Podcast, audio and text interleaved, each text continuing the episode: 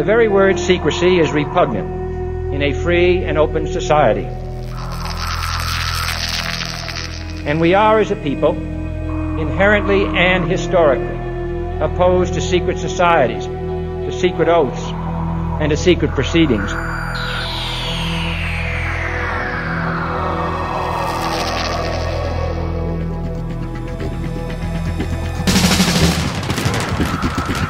Our differences worldwide would vanish if we were facing an alien threat from outside this world. And yet, I ask you, is not an alien force already among us? Exopolitics, paranormal phenomena, and deep analysis of current world events. From somewhere in the desert, between Area 51 and Roswell, blasting across the planet, the Manticore Network proudly presents Veritas, because the truth will set you free.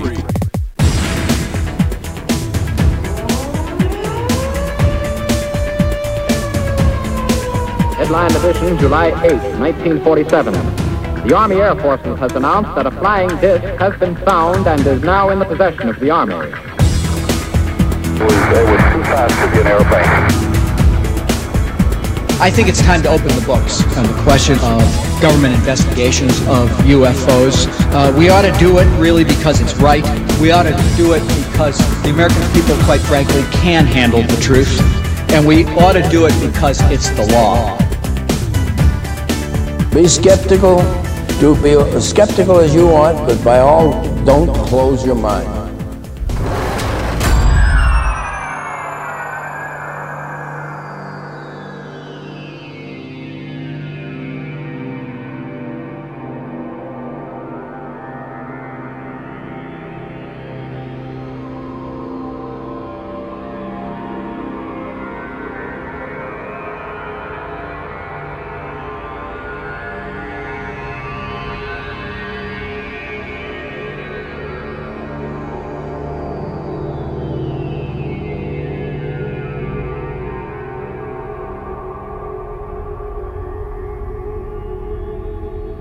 Greetings to everyone around the world, and a warm welcome to another edition of the Veritas Show, where we bring you disclosure, one guest at a time.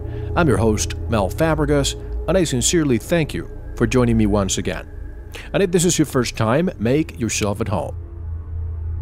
First, I want to welcome and thank our new members. You are keeping Veritas alive. Tonight's special guest is one of the bravest women I know. A few weeks ago, one of our listeners from Germany forwarded a video of one of her lectures, and I was really impressed. With the help of my friends in Europe, I was able to track her down, and she was very gracious and courageous to accept my invitation. Dr. Rauni Lina Luukkonen Kilde is tonight's special guest in a special three and a half hour edition of the Veritas Show, and you will get nothing but pure and unadulterated information. In the past few months, a few people have been forwarding news on a daily basis. It has taken time for me to filter those sources, and now I'm ready to start sharing these news from all over the world with you. This is a great time to become a member, as I will be posting all these news in our forum almost on a daily basis.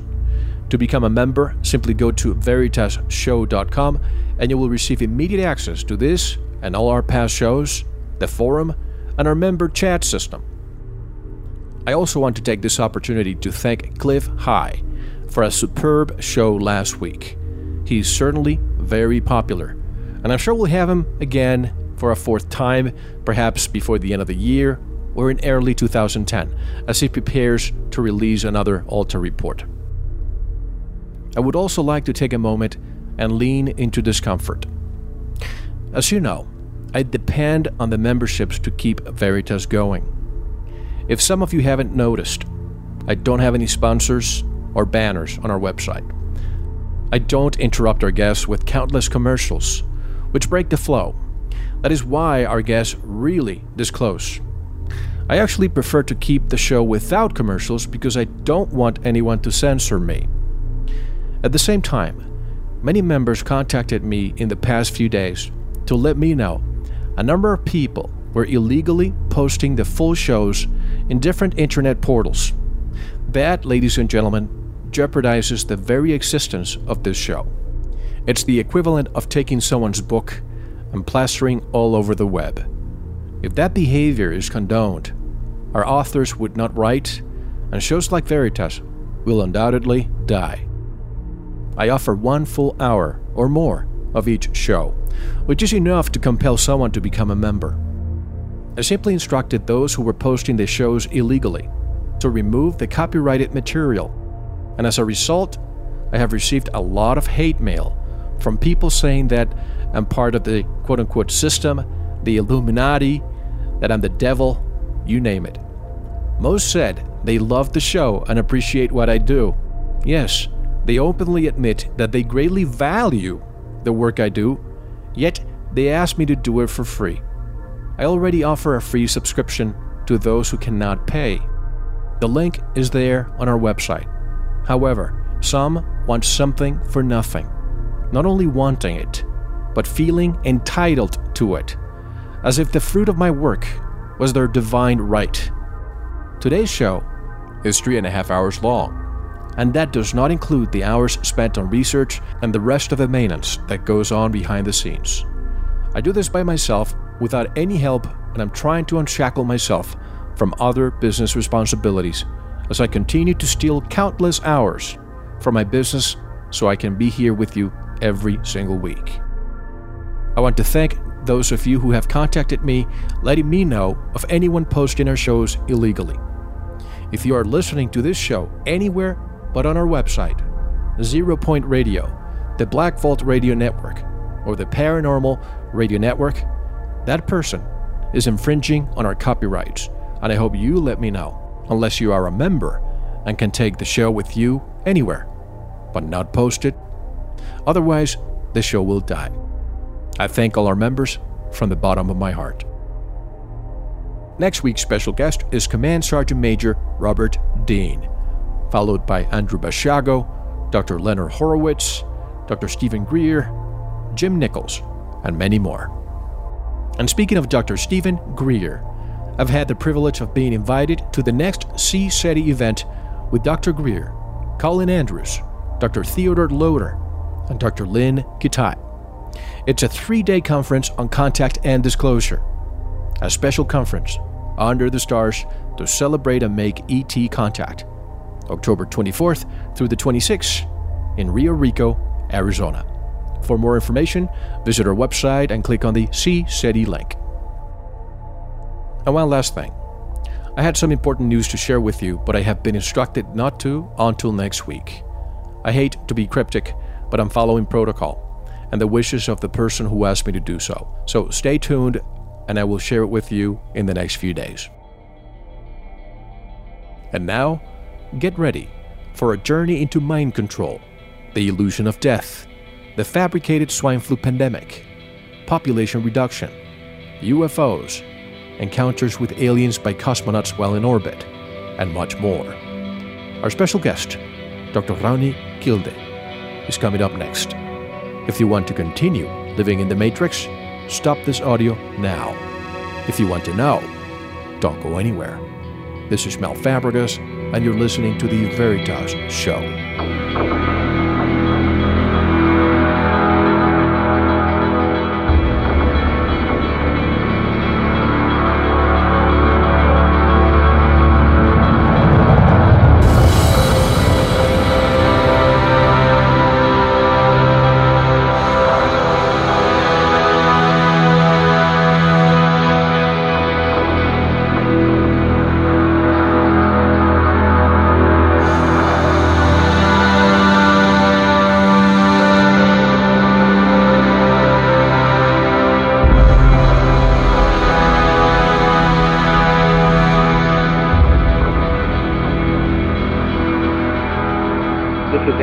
Is Andrew Basiago, and you're listening to The Veritas Show.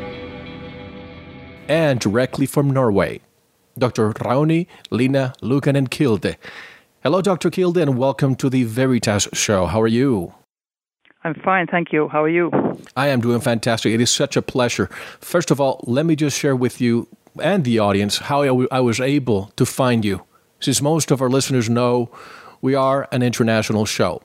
And at our internet forum, we have people from all over the world. That is the beauty of being in contact with people from so many countries. All of a sudden, there are no borders, just one common goal the truth. This listener from Germany sent me a video of you during one of your conferences in front of thousands of people. I could not believe what I heard, and my goal for the next few weeks was to find you. And with the help of my friend in Europe, I did. And by the way, I have been fascinated with every presentation and interview. You are smart, charismatic, and you convey your message with so much clarity, conviction, and sincerity that it truly makes a difference to who listens. Why don't you give us a background of who you are and how you came to research all the topics that we'll be discussing tonight? Well, um, my background is that of a medical doctor. I'm a retired chief medical officer of Lapland, which is the northern part of Finland. I've also been director at the National Board of Health and uh, replaced our Surgeon General very shortly when he was traveling. I've been a member of the New York Academy of Sciences, and um, currently I'm a bestseller author and lecturer in six languages in Europe. First of all, that book, I, I want to be talking about your book, There Is No Death. That book is a bestseller. Is it in English also? I have nothing in English. I have all the books in, in Scandinavian, five Scandinavian languages, and, and There Is No Death is also in Spanish. But I have nothing in English because I don't know anybody in England or in the US in the publishing companies. I'm lucky that I'll be able to read your book in Spanish because that's my native language. But oh, I just I just can't understand why such a such great material is not available in the United States. So if I can help connecting you to a publisher, would you be interested? Because your material needs Absolutely. to be out. Excellent. Absolutely, because that's how the, the the books came out in Scandinavia. Somebody always called me I didn't do anything. I was just giving, you know, lectures and interviews to usual papers. And uh, somebody called and said, "Could we have it?" I said, "Of course." So if somebody calls from the states, I'll say yes, of course. And there's a great story that I'm going to be discussing with you regarding your book, There's No Death, on how you came to write that book. And we'll touch that in a few minutes. But first, just so that our audience knows where we're coming from, I would like to start our interview, Dr. Kilde, by asking you this important question what is the biggest secret in the world? The biggest secret in the world is a human being on this planet. We don't know each other, we don't know ourselves, and even medical doctors forget that 87% of our brain is water and about 70% our body is water. So, what it is that holds it together? Of course, it's energy. And according to Einstein, energy just changes form, it never disappears who we are and why we are here on this planet. That is the biggest secret for each of us. Now, of course, the title of our show is Mind Control. Can you define mind control? Well, yes. I didn't even know that the title was Mind Control, but. Uh, but I would say that the purpose of mind control is to disrupt memory, discredit people through aberrant behavior, alter sex patterns, eliminate uh, information, create emotional balance sometimes too. It can be positive too, but it usually is only used negatively. And the goal for mind control is to program an individual to carry out a mission of espionage or assassination against his own will and against self-preservation. So uh, it's it's a pretty pretty big big issue, and unfortunately, as far as I know, it's only used negatively. European Parliament even warned of dangers already in 1999 in January in resolution on environment, security and foreign policy, uh, stating uh, all the possible abuses for mind control. And uh, it was um, calling for an international convention introducing a global ban on all developments and deployments of weapons which might enable any form of manipulation of human beings. And the whole thing about mind, mind control is the manipulation of human beings. And that can be done in many, many various ways, uh, chemically also, but mostly now with electromagnetic fields, and also, of course, psychologically. And uh, the results of victims of mind control are devastating, and they have been publicized in many, many countries, especially in internet.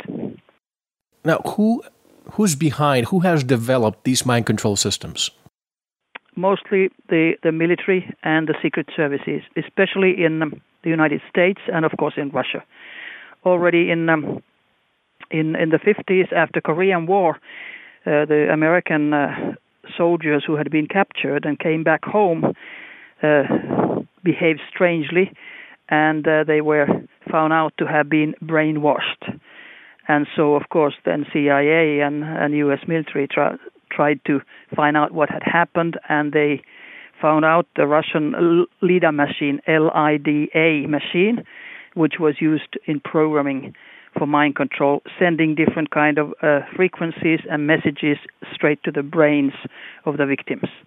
And today, the technology is so flabbergasting that they can read your mind, they can read your thoughts, they can read your unconscious, they can even read your your your um, intentions, your subconscious before you yourself know it. And of course, these are thought signals that supercomputers like from NSA, National Security Agency, they turn them into uh, words and sentences with extreme, extreme speed, uh, something like 280 trillion floating points in a second. 280 trillion in a second was the last figure I left I, I read, but of course, if that is given out for general public, so then of course, what they have as speed in in secrecy is something much much faster. And when you think that our brain capacity in speed is only 5,000 bits a second, so we can't be a match even to a normal home computer. Now, you probably remember the movie, the Steven Spielberg movie, Minority Report. They had the pre crime unit. You wonder if that would ever become a reality.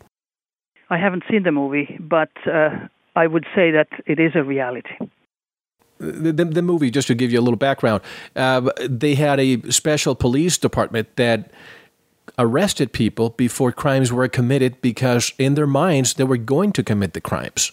Right. That's exactly what mind control is about. They can read your thoughts and your mind before you yourself realize it.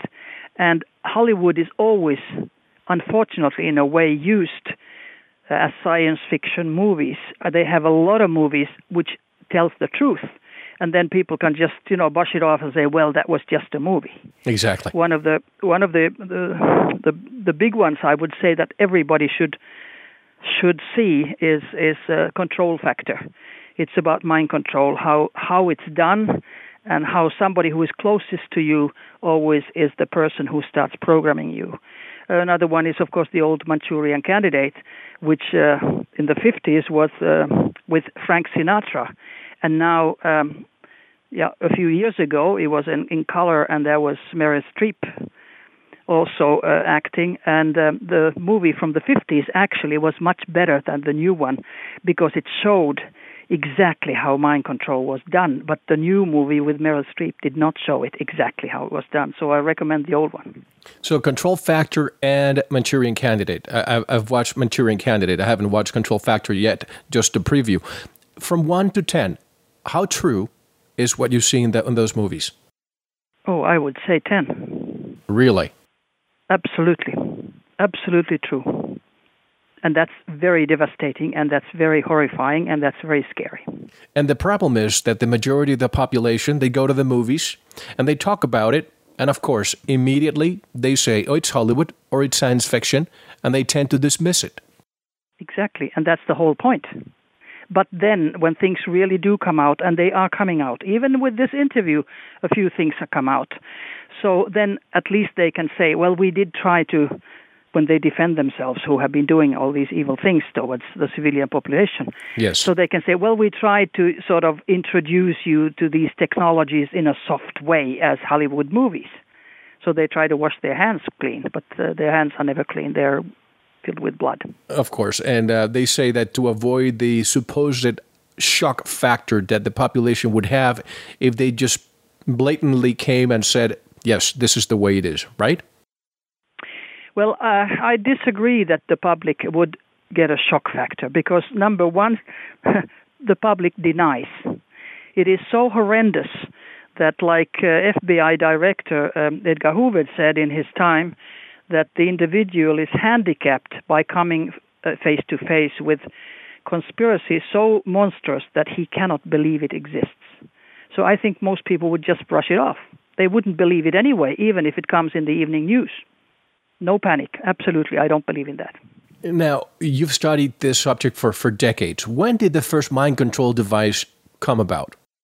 Well, strangely enough, I was in, in um, Germany this, um, this May, and there was a conference on non lethal weapons which was very, very expensive, and I, I believe I was the only one probably who paid himself or herself the, the whole whole trip and and the, the the fee to to attend because everybody else seemed to be connected to a weapons factory or to the military or to the police or to a scientific uh, community like um, University of Moscow, etc. Right. So there it came out also everything about non-lethal weapons. And uh, of course, they're lethal, and that's always, you know, a hazardous uh, word, non-lethal. But it is lethal if if the frequency is is hard enough. And uh, there, um, um an American colonel was saying, uh, for instance, that uh, the first mind control device was already developed by James Matthews in 1801. 1801. Now, of course, I don't know any details about it, but for sure details are from from 50s and 40s in the U.S. Uh, about mind control and how they are using it to control all behavior of of of the individual who is a target for whatever reason. Now, was that Colonel John Alexander who said that? Yes, that was Colonel John Alexander. He said that. Uh, I wrote it down, 1801, because it was so flabbergasting. But um, there's a list in internet about major electromagnetic mind control projects from leading edge international research group, and there it starts from 1952.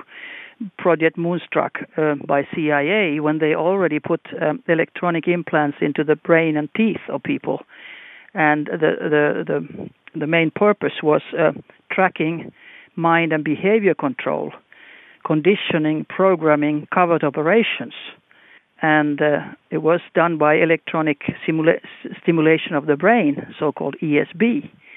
And then it went on and on. There are many, many projects from Mac Ultra CIA project to Project Orion and Delta, etc. So it's it's old technology, and now it's coming to the public a little bit as new technology. And uh, thus, uh, they're saying that uh, the technology that comes out from the military and um, military medical even research, I would say, is about half a century old, and it's always presented as new. There's a professor Warwick in in Great Britain who's been lecturing uh, in Finland, for instance, and he claims to be the first uh, doctor who has. Uh, and a professor who has put an electronic implant, a microchip in his brain so he could discuss things telepathically with his wife. He also claims that he was the first one to put it into his his hand so that he could just with the chip open the garage doors, etc. Now that's just um, nicely said BS because uh, he can't be the first one to put in uh, the chip into his brain because it was already done in 52. Right. But there are professors, there are scientists who deliberately or not knowing give total disinformation. And again, if they are not knowingly so, then they don't know about the military uh, research, which is, always about 50 years, uh, 50 years, minimum 30, but 50 years behind, before the academic research. And that's why the academic people don't know anything about the whole thing. I can see how now we have the technology, electromagnetic uh, uh, technology to affect uh, people's minds and so on. But what Colonel John Alexander said about 1901, what type of technology, if we can call it technology, was it being used back then? I don't know. He didn't say, but this this uh, 1801, which flabbergasted. Oh, 18. Me. Is it 1801 or 1801? 1801. He said that. I wrote it down. I didn't hear it, you know, falsely or something but uh, I, I, don't know the details. But the details uh, are more publicized from the 50s, of course. Sure. When they could already read your thought signals, and, and in the 40s also. They had already, uh, that was in the States, that already in the 40s, 1940s, Americans had created uh, a machine which acted like a human brain. And now it's coming out like now we can maybe, you know, simulate the, the, the functions of the human brain. Again, you know, half a century old old history, which is presented as new. Right. And I have come to the conclusion after listening to retired military personnel that the technology that we are aware of is always, as you said, 50 years uh, behind, about half, right. half a century old, than what they're truly using. Why do you believe that they keep it? And I think obviously it's for defend, national defense purposes. Is that correct? Yes, that's what they claim, but I think that's just a false claim because why should they not at least give the technology to the top scientists also in the academic field? The more people would, you know, contribute when they would know. And when they say, "Oh, we're afraid of, you know, maybe hysteria or panic or whatever," now that's just that's just an excuse. Military always hides things, of course, and and, and I do understand that there are reasons to hide especially in the Cold War era when you know Russians and, and, and Americans were sort of officially at least against each other, but unofficially they've always been together and always will. I mean, we are being fooled as general public that CIA or KGB would be against each other. They work together, all secret services work together and help each other. And they are not, in my mind, loyal to their own country, but they are loyal to, to the other secret services. And that is flabbergasting, of course. But uh, people who work in secret services, in my mind, have a special psyche because a normal person cannot be in, in my mind, uh, in the department of sabotage and terrorism and whatever what they have, uh, torturing innocent people, killing innocent people, uh, like uh, British uh, uh, intelligence services kept their right to kill when when the laws were changed a few years ago. So I don't understand that there are systems that operate this way, but of course that's just my private opinion. And as I always say in this show, there's it's a world of duality. You mentioned how the KGB works with the CIA and with uh, MI6 and the others, and we go back to the Cold War, the former Soviet Union and the United States. We thought that there were arch enemies and when in reality they were working behind the scenes all the time. So the Cold War was over, and we needed to create a new boogeyman. So we created the war. I call it war for terrorism, war on terrorism. What happens after war on terrorism? Well, what's a new threat? Could it be Project Blue Beam, a false flag alien invasion? Yes, I think exactly both of both of them, because um, especially Americans. I don't know why just Americans, because of American ego maybe. They always need an enemy. And um, the enemy today is environment. I mean, all this history about uh, uh, CO2, uh, it's just uh, it's not true. Yes. And there are hundreds of, of, of, scientists who go against Al Gore and the UN organization, which got the, the Nobel Prize for this, uh, claiming, uh, you know, whatever they claimed that that the, the the greenhouse effect, etc. And now the thing is, nobody said even a word that, about the reality of probably which causes all this uh, melting of the ice and, and, and the bees are disappearing and whales are dying, etc. It's electromagnetic fields which have increased tremendously around the world. And even Obama is trying to, as president, saying that you know we should sort of uh, close down atom bombs and whatever. Well, they're local, even if the winds go around, but but electromagnetic fields go around the, the, the world, the planet, and every single nation, every single country. That is the big threat. I think that's the biggest threat right now. And people have no idea because people die of cancer, which increases, people die of Alzheimer's, which increases, and they don't even realize that the real reason for the extreme increase are electromagnetic fields done deliberately also to cause diseases, so called normal death to diminish the world population. And the, the elite, if I can use that word, which steers the world, and it's not the governments. Governments are uh, errand boys for the elite. So the elite uh, says that, oh, our planet is overpopulated and, and it needs reduction of the population dramatically, even by about 5 billion when we are 6.9 billion today. So uh, that, in my mind, is not true. The truth, in my mind, is that they are extremely afraid of the middle classes, which are increasing in numbers, and the middle class is a threat to the elite, not the the working class. They call them, well, all of us they call them cattle. You know, we normal people are cattle for them, and and the working class would not start a revolution, but uh, but the middle class could, and that's why they need to diminish as as much as possible, and it's done, you know so that people don't realize, like the, the newest thing is now the, the swine flu vaccinations, which right. are toxic and which could uh, kill a lot of people if they take them. And in the States, I just heard that, like in Massachusetts, it's going to be compulsory. Of course, uh, in many other civilized nations, it's never compulsory. Finland made a, a, a change in laws, and I think they were very smart.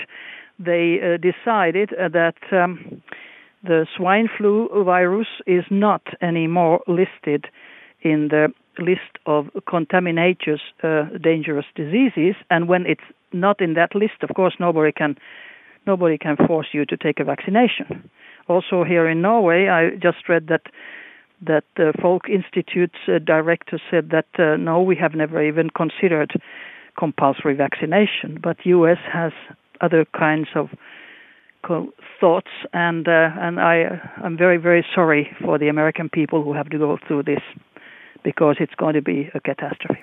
And I say this all the time, and even to in my circle of, of friends and family. And that's why I have a show because this is this way I can actually speak the truth. But when you talk about global warming, which is to me a ploy to tax and control the world, when I tell people that other planets are getting warmer and if there's supposedly no inhabitants in other planets, then why are they getting warmer? Second, swine flu. I've been covering swine flu ever since the first case, the alleged first case in Veracruz, Mexico. And it's just a ploy. When I tell people that in 1976 they tried it in the United States and it failed, and many people died of Guillain Barre, they still don't believe it. And now the World Health Organization has it to level six, which is the pandemic level, when only about a thousand people worldwide have died. And in the United States alone, last year, 33,000 people died of the regular influenza. So explain to me how is it that we are to believe that there's a level 10, but not that many people are dying? Well, um, unfortunately, WHO, like UN and NATO, are under control of whatever name you use. Some people use Illuminati, some say organization, some say the New World Order, whatever it is. Yes. In my mind, uh, I have found out that the most of those people who are are governing this planet, they are Zionists, and they want to have um, uh, Jerusalem as the the biggest city or the the most important city, the capital of the planet. Of the maybe world, they right? Succeed, maybe they don't. I don't know, but uh, but anyway. Uh, WHO is a corrupt organization. I have myself been representative of Finland um, there in a couple of years for for uh, tropical medicine, and then I was sitting for months uh, in every single meeting they ever had. I saw how they voted. To, for instance, uh, I was asked by my government to to say that Finland was interested into the to part, uh, take part in a committee which was dealing with uh, research of tropical medicine. And that was a surprise because they had, I understood, from beho- beforehand decided that France is going to go into that committee. But I had to, you know, raise my hand and say that the government of Finland is, is asking for a place. So they had to vote. And I happened to be one meter from from the voting, when they put every country's name in, uh, in a little uh, piece of paper, and then one of those little pieces of paper was turned into a triangle. I saw it clearly, and the man who took uh, the vote, the pa- piece of paper, was you know clearly showed that take this one, which is uh, you know in a triangle. He took it, and that was France. So you know, and then uh, when uh, Dr. Mahler was uh, uh, he he was Danish doctor, who was chief of, of WHO at that time uh, in the 70s, So um, he had been uh, serving his fifth five-year term, but he wanted to have two more years. And then a Japanese candidate came up and wanted, you know, the five-year term. so they were th- those two were against each other.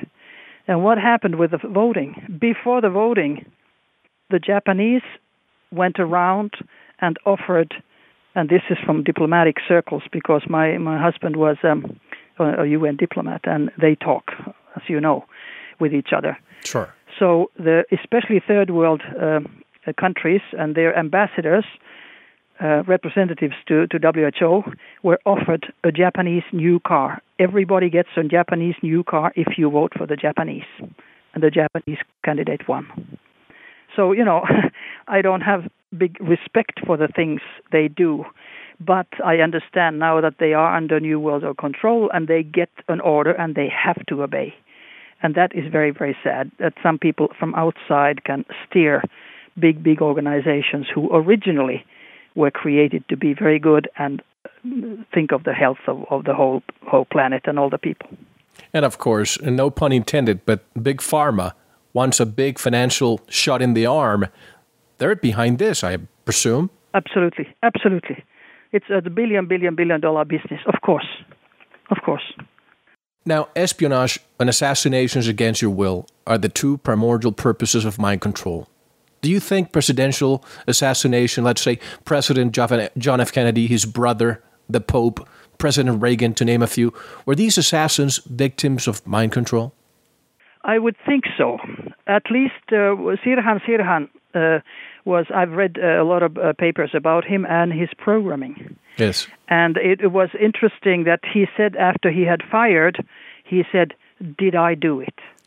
Didn't remember. So they, it, it was clear to me after reading what, what had happened that he, he was totally mind controlled. And then when he was also killed, not to be able to talk. So, uh, you know, that shows something. That usually it's, happens. It's very sad. It's the same thing that happens with uh, with the school shootings uh, and the the big um, big uh, store shootings when somebody a young man usually just starts killing everybody who who happens to be around and then kills himself. Now, uh, in my mind, they are all mind control victims, those who shoot, and of course, their victims are also victims and they always pick out uh, young men who maybe have psychological problems before, and then they start beaming the frequency of hate. And when the frequency of hate is beamed at you for for months or a couple of years, even, there's nothing you can resist. You have to be a robot, and you have to kill. And when you kill yourself, then they can't, uh, you know, ask uh, questions about you. That's a delta programming in the whole thing. It's it's very sad. It's very sad. I want to speak of Project Delta in a few minutes, but I wanted to ask you mind control is used to manipulate the opinions of individuals, but can it also be accomplished in a mass scale? And if so, how? Oh, yeah, of course.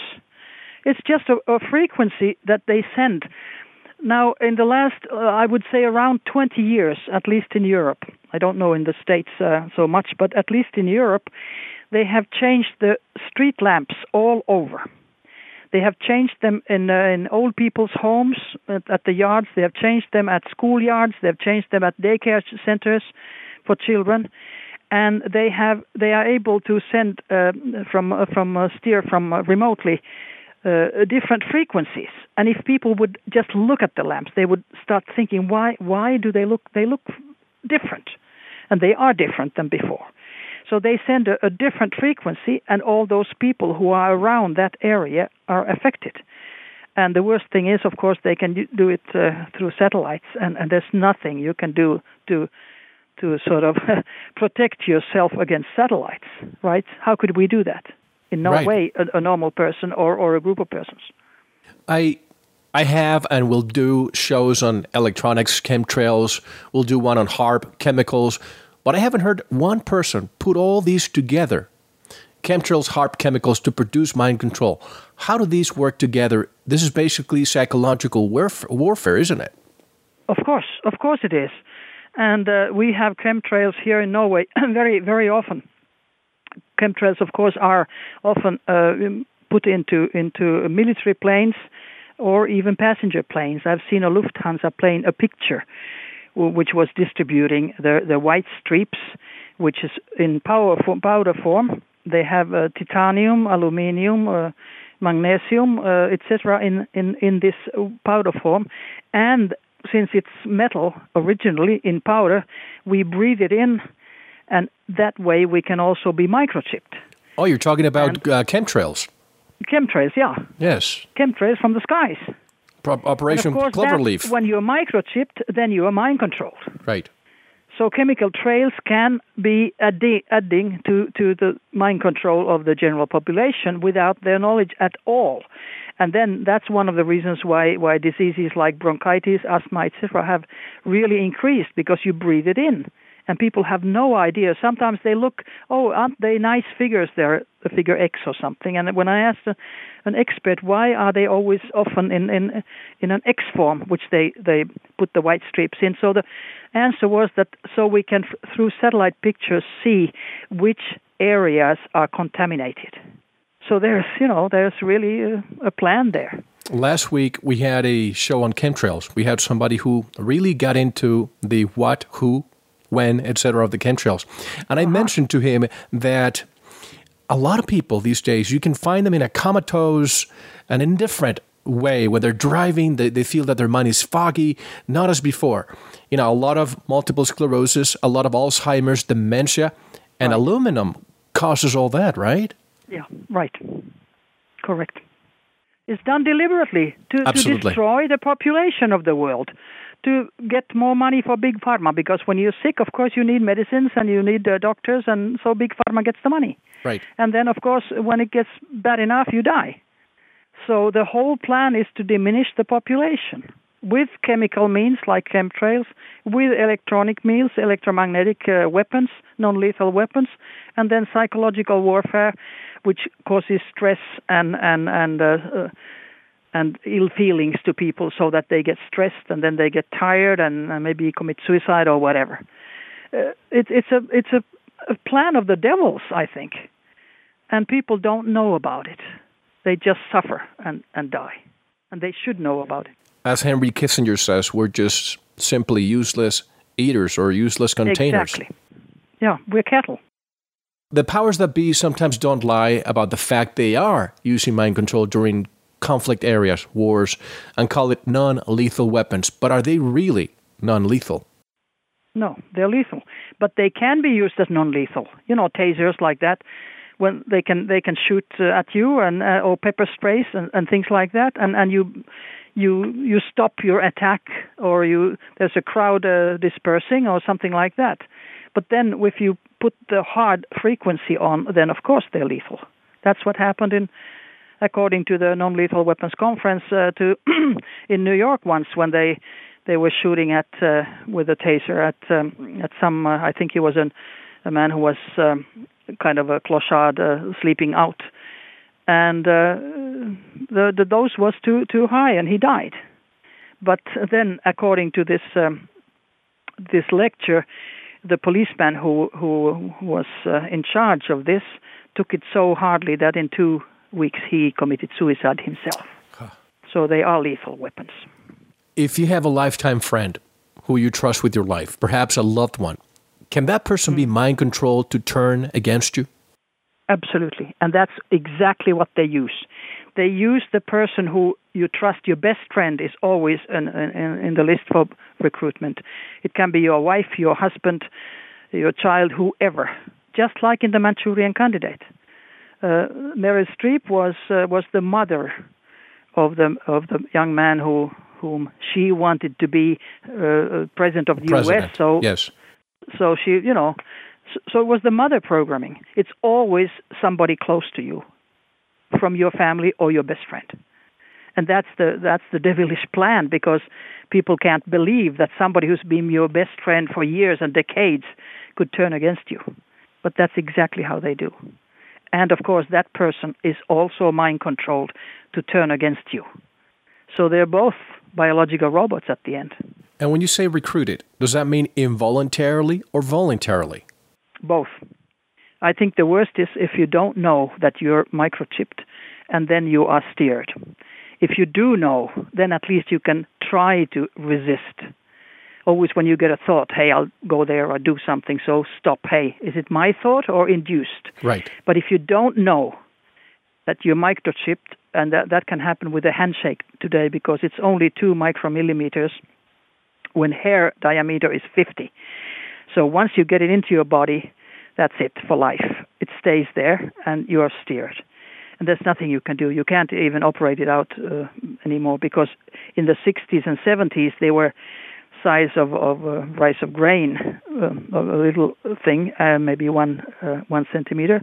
But now since they're two micromillimeter, so you can never get it out. It's nanotechnology.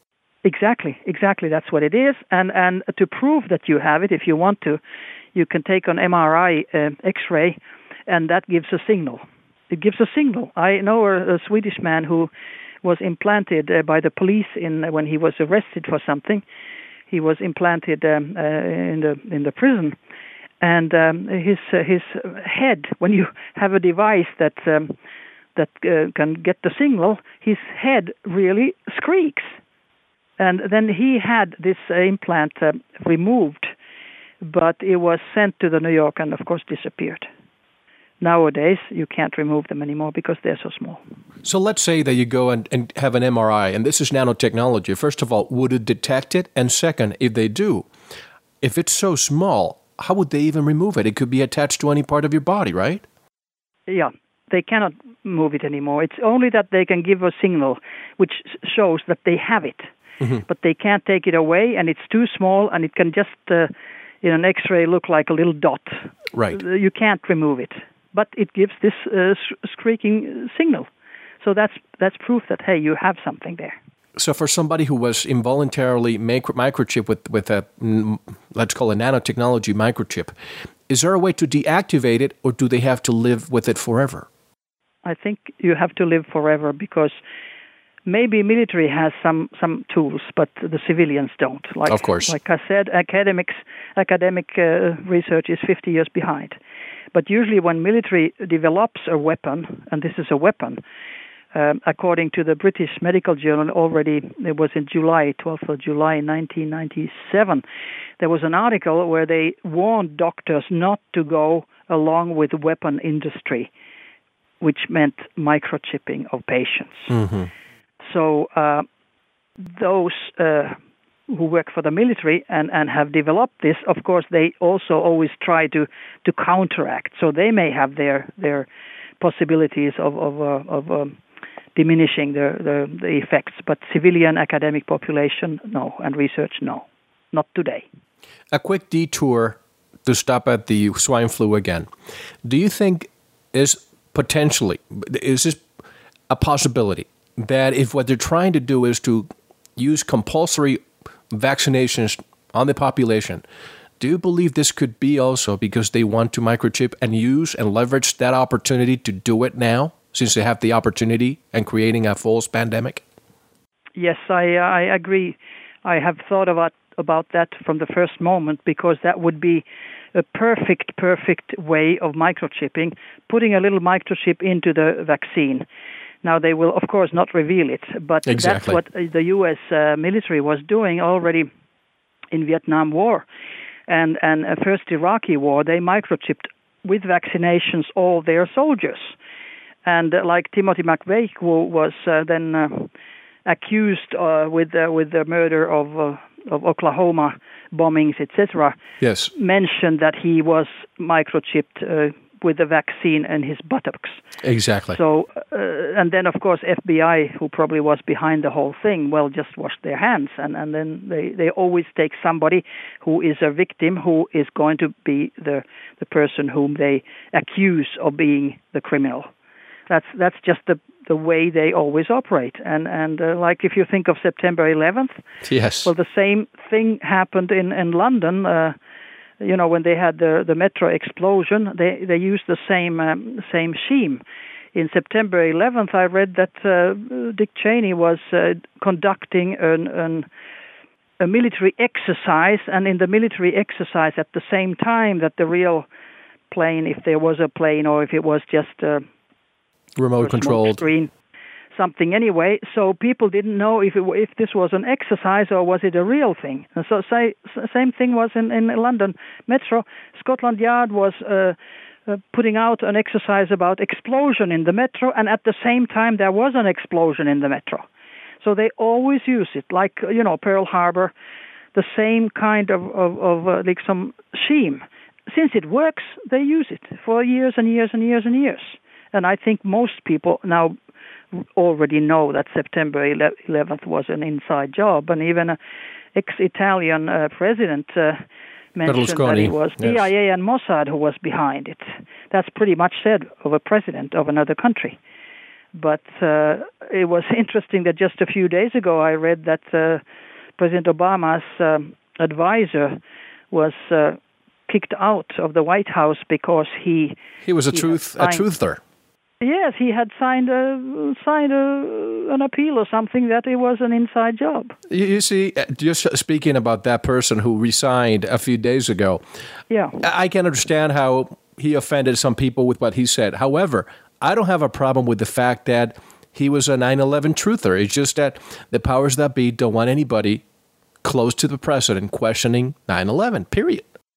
Yeah, probably, probably, but normal normal people who are not close to White House they think differently. Of course, you and I do, uh, at least. And uh, former Mayor Rudolph Giuliani. A lot of people don't know this, but he was in London the morning of was it uh, July 11th um, when the uh, the uh, subway the metro bombings happened. He was there. I think it was the 7th of July. The 7th of July, correct. He was there in London uh, participating on the drills. Right. well, well. Of course. US and UK are always working together. Yes. Now, I hear you say the CIA and the Navy are involved with mind control programs. Why is it that we continue to hear the Navy so involved with so many things, UFOs, etc.? What is so special about the Navy? Now, I think you as an American could answer that. Me as a Finn living in Norway and being a lady and not a, you know, a, a, a career military, I, I, I don't know. But in Norway, already in the 50s and 60s, the U.S. Navy was using uh, Norwegians as guinea pigs because they were finding oil underneath the sea and they were being electro um, they put electrodes into their brain and into their head when they were down there to of course to record them and what what was happening. And unfortunately they got uh, very very ill many of them and they have had uh, court cases now and uh, 18 of them I think have committed suicide etc and this was done among others, by U.S. Navy support and, and money, and even U.S. Air Force and, and NASA, etc. So uh, they all are involved in this kind of research. And of course, you say they a lot of them committed suicide, but a lot of these people who commit suicide shoot this, themselves twice in the head, and I call that suicide, uh, suicided. That's right. Yeah. So, so military implants happen for surveillance and control. I can understand the surveillance part, but how is it that they control you via the implant? Is it just like a beacon? It's like a like a beam. It's like a beam, a, a certain frequency. All your emotions, uh, and there is an uh, there's a beam uh, frequency also for suicide. But all your emotions, hate and jealousy and love and whatever, they have a certain frequency. Mm-hmm. And they have picked with supercomputers those frequencies, and they can store them in the computers, and then they can send them to you back or to somebody else, your own feelings. And therefore, they control you totally. If they want you into a rage, there's a frequency for rage, and they use that sometimes, especially like uh, Los Angeles riots. I mean, I think that was a good example of, of group kind of a, a mind control experimentation. And if they if they would like us to be lovable they could do that too but they never do. I mean the military is not for love and for something positive. It's all for control and negativity. And uh, that's how they they exercise. I, I read um in a Finnish newspaper once that an admiral mentioned that uh, well of course the military has to exercise if they have a new weapon they have to exercise and who do they exercise with Well, from Norway, they can't go against Finland or Sweden or Russia, which are neighboring countries. They can go against their own population. And the same, of course, goes for, for the U.S. But uh, the U.S. uses an awful lot people in Scandinavian countries because we are few people, around uh, 5 million in, in Norway and Finland, and uh, 9.5 in Sweden. So they are used as guinea pigs. It's easier to control, it's easier to use us. And we're used to obeying authorities much more, I think, than in the States, because at least in Finland we've been under Russian rule for for a long time. And when the Tsar said something, well, everybody obeyed, and that's Obeyed. why WHO has been using us as guinea pigs for vaccinations. For Because you're obedient. yeah, because I remember when I was in office in, in, in Lapland, so so we had a, a vaccination program because there was again some flu coming from an Asiatic country, and everybody got vaccinated. But afterwards, afterwards, not before, we found out that the vaccine that was given was totally different from the disease that had the virus.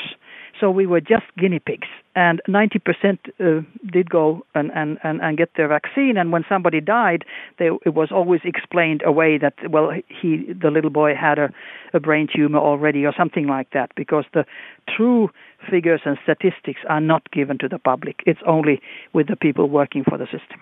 And going back to the swine flu in the United States, 1976, at least back then, pharmaceutical companies who made those vaccines did not have immunity, and you could sue them if they created a health hazard. But now they've revoked that. Now there's immunity for them. How can people not see that if a large number of the population gets sick or die, there's no recourse? Why would you even think of getting vaccinated? Well, I mean, in as I have understood, in the U.S., it's going to be uh, it's going to be compulsory. And I read that uh, 97 in Maryland at some county, the children were vaccinated, and the army police were there with guns that they got the vaccine. And if the parents refuse, they get uh, a fine of fifty dollars a day or ten days in the jail. In today, you know, in a report I just read that today now uh, U.S. is planning a fine of a thousand uh, dollars a day if you refuse, and then FEMA has all these these um, Internment camps. concentration camps already ready for those who say no. Now, I think that the U.S. is going down the drain, and it is done by the U.S. people without realizing what they're actually going into. U.S. is going to be totally crushed by their own administration, who, on the other hand, is under New World Order control. So there should be a revolution about it. And, and hey, wait a minute. But they have their ways. They, you know, they they threaten your family. They they kill your children. They killed my mother, my father, and my best friend. I'm not killed yet, but they have done a lot. They have uh, shot me with um, with uh, I think it was from the satellite just last week. Every time I give a, a lecture, I did yesterday or two, they they t- do something, and they hit me so that my glasses went kaput. And when I looked at it, uh, they dropped on the floor. It was like cut with a laser, and that was two millimeters from my head. Now, either if it had been meant that I would die, they could have done it, but I think this was just a warning, and it just shows the technology, which is incredible. They can hit you from a satellite with one millimeters, you know, uh, exact uh, place. And I've been hit unconscious. I've been uh, uh, poisoned, uh, so that I was taken to to the hospital with an with an ambulance, etc. My house has been robbed over 300 times it's uh, never of valuables, but always of reports. I come from a conference; they the conference reports uh, disappear, so I have to have a rucksack with me at all times, because I've tried to leave something at home, and it's always gone. It's always gone, and there are no signs of of, of uh, somebody coming in. So they have keys to, and they do have keys to every single house in the whole world if they want to, and the police does nothing, because the police protects them and that is the worst. The the corruption of the police, the corruption of the of the legal system is just a fact in all countries. because those who govern they own them. They own the mass media, they own the police, they own the the the juridical system and all that. Not all. There are always good men and women in police and, and, and, and the army and all, all that. They're always good, but they're always bad apples, and the bad apples have had the power at least so far. And Dr. Kilde, we are so privileged to have you on today because you and I had spoken the phone a couple of times and you share your story with me. You obviously have a mission and you will not die until that mission is complete. Now, a lot of people may think that we're fear mongering. And folks, we're talking to a distinguished former chief medical officer of Finland. This is somebody who has researched this information and sometimes in the United States, you don't get the news if you turn on your TV. You have to step outside. And I'm willing to bet that you get in Norway, where you reside now, more information about what's really transpiring in the United States than we do here. Am I correct? Absolutely correct. And that goes not only for the US, it goes to other countries too. You have to get outside the borders of your own country to find out news. The last news uh, I just read today, it was an internet um, sent to me that Pentagon has uh, forbidden soldiers who serve abroad to use internet. Now that was news to me. Huh. Because of course the soldiers who use internet abroad, they found out a lot of things that are not printed in the USA. Sure. So that's that's exactly how it is. And I think that the US um, you. I think American ego is is one of the reasons for this because I was um, uh, an, an American Field Service scholarship student when I was 16, 17 in Milwaukee, Wisconsin, for uh, my senior year in high school, and I loved America and I loved my friends and and I loved my my family, and I was just. Um, a few months ago in our 50th uh, class reunion, which was great to see the people after 50 years. But I noticed something that 51% of my classmates, and we were 140 or so, had and still live, still live after 50 years in, in the Milwaukee area. 51%. percent mm hmm And, and many of them had never been abroad. Uh, it was Midwest.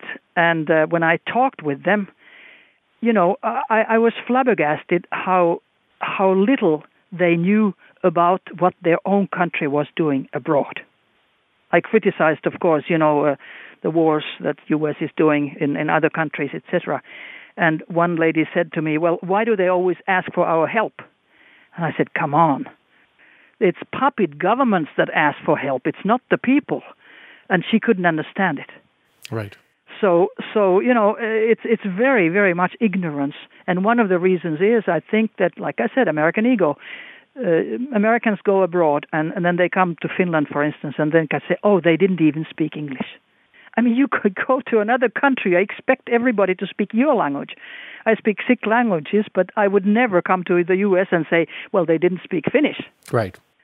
But this is the way American, uh, you know, education is that way, and uh, and um, it was worse in the 50s than now, but still it exists. Well, the, the, the whole dumbing us down strategy is working. And by the way, exactly. compulsory vaccinations. And I, folks, I hope that this not this does not happen. Call me fearmonger if you'd like, but I've been ringing this bell ever since this started back in April. That more than likely the level 6 World Health Organization is there for a reason that allows the governments to issue emergencies, uh, institute martial law, and give us compulsory vaccinations. The question that's in everybody's mind, and I've discussed it in the last two shows, Dr. Kilde what happens if there's compulsory vaccinations and I say no when I have a gun pointing at me? Yeah, that happens in the US, I think. I don't think it's going to happen in Europe, at least not in Scandinavia it's it's it's a problem. I think that they're going to take you to the famous uh, concentration camps, and then they're going to vaccinate you anyway. That's what I'm saying. That's why I'm trying. This is a show that's listened to as of this month in 143 countries. I don't know how many in the United States, but I'm trying to ring the alarm so that more and more people are aware of it and they decline. Because if they criminalize this, if they make it a criminal offense and they say it's going to be $1,000 a day, hey, you might as well make it $10,000 a day and put us all in jail. How many jails are they going to have to, or prisons, or FEMA concentration camps are they going to have to build to put us all in? Oh, they have them already. They have 800 FEMA concentration camps in the United States. They have rails going there.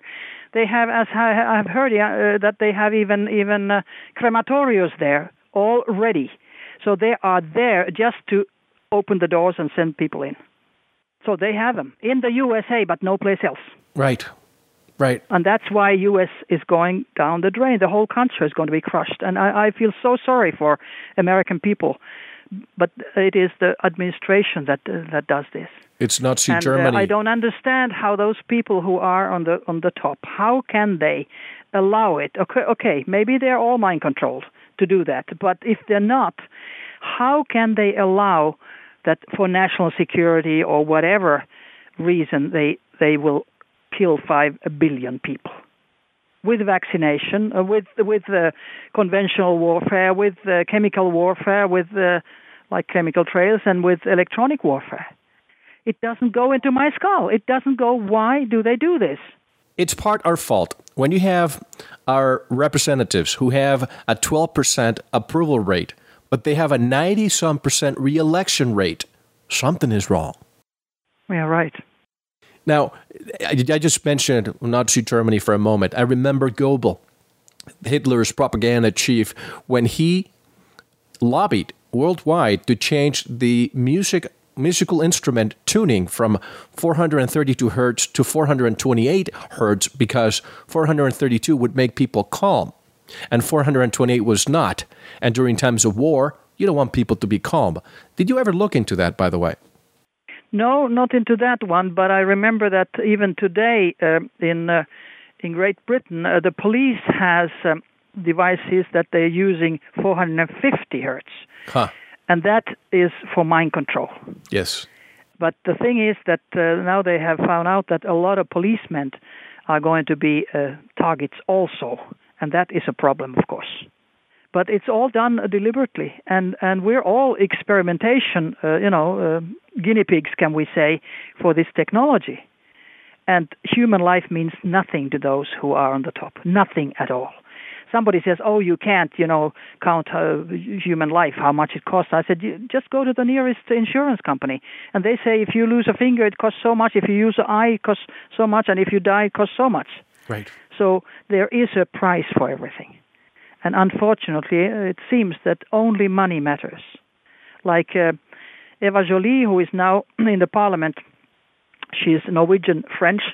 She's in the European Parliament for the Greens and she's been uh, very very famous. She was uh, the, the the person of, of of Europe a couple of years ago, and and she was revealing criminality of the big guys, criminality of of the big uh, industrial complexes. She said in a in a meeting that nothing but money matters, and that's just a fact in this this on this planet, and that's why this planet is going down the drain.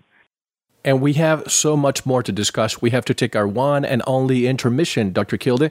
But before we take our, our break, I want to ask you a question and get your answer on the other side. Going back to what is a human being? When we come back, I want you to share the data from a European survey which talks about people who are telepathic, clairvoyant, and some who even claim to have contact with the energy of the dead. And this has been proven. Do we have 40 9% schizophrenic people in Iceland, which has, they claim to have contact with the dead. A lot of these topics going to be discussed after the intermission. Dr. Kilde, how do people get in touch with your work, by the way? With what work? With your work, with your books. Do you have a website where people can look at your uh, work? I don't have a website, and I'm. I only can send email and, and receive email, and I have just gotten a printer into into my house. I don't even have a TV because I don't want to be watched through the TV. Exactly. So, uh, so, so uh, I don't. Uh, if they can't speak uh, the Norwegian languages or, or um, Scandinavian languages, they can't read my books unless I got a publish, get a publisher in the U.S. and they can be translated. And we'll try to get that happen for you. Folks, stay with us. So much more to cover with Dr. Rauni Kilde We'll be right back. This is Mel Fabregas, and you're listening to The Veritas Show. Thank you very much for listening. We're going to talk more with our special guest in our members section. Head on over to our website, veritasshow.com, click on subscribe, and join us in the members area to tune in to the second part of this great show.